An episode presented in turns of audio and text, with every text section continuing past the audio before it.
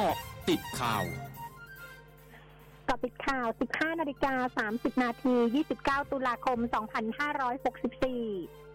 พลเอกประยุทธ์จันโอชานายกรัฐมนตรี และรัฐมนตรีว่าการกระทรวงกลาโหม ยอมรับว่ามีอาการอ่อนเพลียหลังจากฉีดวัคซีนไฟเซอร์เข็ม 3 วันนี้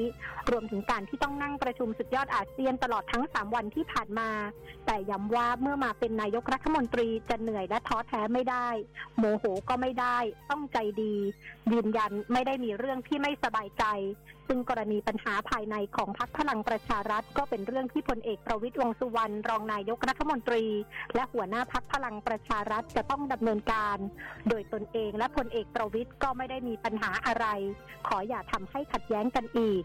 ส่วนกรณีที่พักเพื่อไทยเปิดตัวนางสาวแพทองทานชินวัตรเป็นที่ปรึกษาพักเพื่อไทยนั้น ส่วนตัวไม่รู้สึกกดดัน เพราะเป็นเรื่องของคนละพัก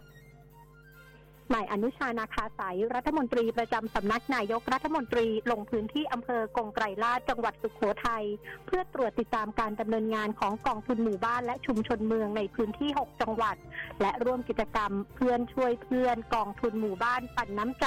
ฟื้นฟูสมาชิกผู้ประสบภัยหลังน้ำท่วม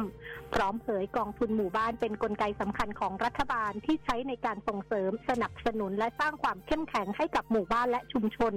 ซึ่งรัฐบาลจะสานต่อนโยบายกองทุนหมู่บ้านให้ดียิ่งขึ้น เพื่อสร้างรายได้ให้กับเกษตรกรให้มีคุณภาพชีวิตที่ดี หลุดพ้นจากวงจรความยากจน นายแพทย์มนูนลีชเวงวงแพทย์เฉพาะทางด้านโรคระบบการหายใจ โรงพยาบาลวิชัยยุทธโพสต์เฟซบุ๊กระบุ แม้จะได้รับวัคซีนต้านเชื้อโควิด -19 ครบโดส แต่ก็มีความเสี่ยงสูงที่จะป่วยรุนแรง หากผู้ป่วยมีอายุมากกว่า 60 ปี เป็นโรคปอดอุดกั้นเรื้อรัง โรคไตเรื้อรัง โรคหัวใจและหลอดเลือด โรคหลอดเลือดสมอง โรคเบาหวาน มีภาวะอ้วน ตับแข็ง ภาวะภูมิคุ้มกันต่ำและหญิงตั้งครรภ์จึงควรพิจารณาให้ยา monoclonal antibodyหยุดเข้าหลอดเลือดดำครั้งเดียว เร็วที่สุดที่ตรวจเจอ และมีอาการภายใน 3-5 วัน ถ้าให้ยิ่งเร็วยิ่งดี ถ้าให้ช้าจนมีอาการรุนแรงแล้วไม่มีประโยชน์และควรให้เฉพาะคนที่ไม่เคยรับวัคซีน หรือได้วัคซีนเพียงหนึ่งโดส หรือได้วัคซีนเชื้อตายสองโดส เพื่อลดปริมาณเชื้อไวรัส ลดความรุนแรงของโรคและลดการเสียชีวิตได้มากถึงร้อยละเจ็ดสิบ ชี้ในอนาคตอาจใช้ยาโมนูพิราเวียเป็นยาทางเลือก เพราะเป็นยากินราคาถูกกว่าโมโนโคลแอนติบอดี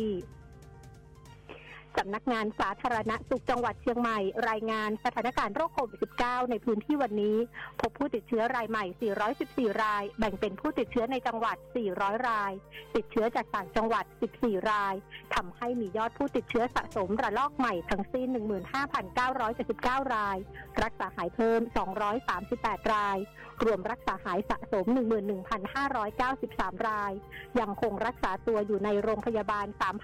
3,999 รายในจำนวนนี้มีอาการหนัก 88 ราย มีผู้เสียชีวิตสะสม 55 ราย ศูนย์ปฏิบัติการโควิด -19 จังหวัดระยองรายงานพบผู้ติดเชื้อโควิด -19 รายใหม่วันนี้จำนวน 248 ราย จากระบบเฝ้าระวังและบริการ 176 ราย และการค้นหาเชิงรุก 72 ราย รวมมีผู้ป่วยสะสมระลอกใหม่จำนวน 4821 ราย หายป่วยเพิ่ม 490 ราย รวมหายป่วยสะสม 36,601 ราย อยู่ระหว่างการรักษา 3,183 ราย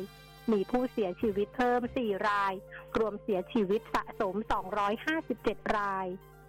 ส่วนความคืบหน้าผู้เข้ารับการฉีดวัคซีนของจังหวัดระยอง มียอดสะสม 1 29,897 เข็ม ประกอบด้วยเข็มแรก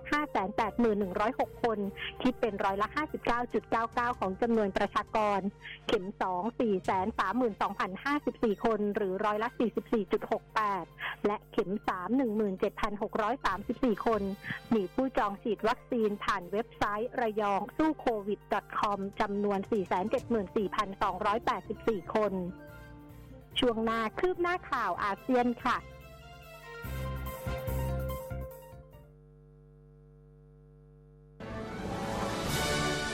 ร้อยจุดห้าคืบหน้าอาเซียน รัฐมนตรีช่วยกระทรวงแถลงข่าว วัฒนธรรมและการท่องเที่ยวสปปลาวเผยต่อสื่อเวียดนามเมื่อวันที่ 27 ตุลาคมว่า นักท่องเที่ยวจากเวียดนาม จีนและกลุ่มประเทศอาเซียนจะได้รับการพิจารณาเป็นอันดับแรกในการเดินทางเข้าสปปลาว เมื่อกลับมาเปิดพรมแดน และอัตราการฉีดวัคซีนโควิด -19 ของประชากรในสปปลาว อยู่ที่อย่างน้อยร้อยละ 50 ด้านคณะทำงานควบคุมและป้องกันการระบาดของเชื้อไวรัสโควิด -19 ในสปปลาวรายงานวันนี้พบผู้ติดเชื้อไวรัสโควิด -19 รายใหม่ 447 ราย ซึ่งเป็นผู้ติดเชื้อภายในประเทศ 432 ราย และนครหลวงเวียงจันทร์พบผู้ติดเชื้อรายใหม่มากสุด 253 ราย เสียชีวิตเพิ่ม 2 รายทำให้สปปลาวมีผู้ติดเชื้อสะสม 38,728 ราย เสียชีวิตทั้งหมด 61 ราย รายงานของธนาคารกลางเกาหลีใต้ที่เผยแพร่วันนี้ระบุว่าความเหลื่อมล้ำด้านการบริโภคในเกาหลีใต้อยู่ในภาวะเลวร้ายมากขึ้นในปี 2563 โดยการระบาดของเชื้อไวรัสโควิด -19 ที่ลดทอนอำนาจการใช้จ่ายของกลุ่มผู้มีรายได้น้อย จากการควบคุมการรวมตัวและการดำเนินธุรกิจอย่างเอ็มงวดทั้งหมดคือเกาะติดข่าวในช่วงนี้ภัยดัญญางานสถินรายงานค่ะ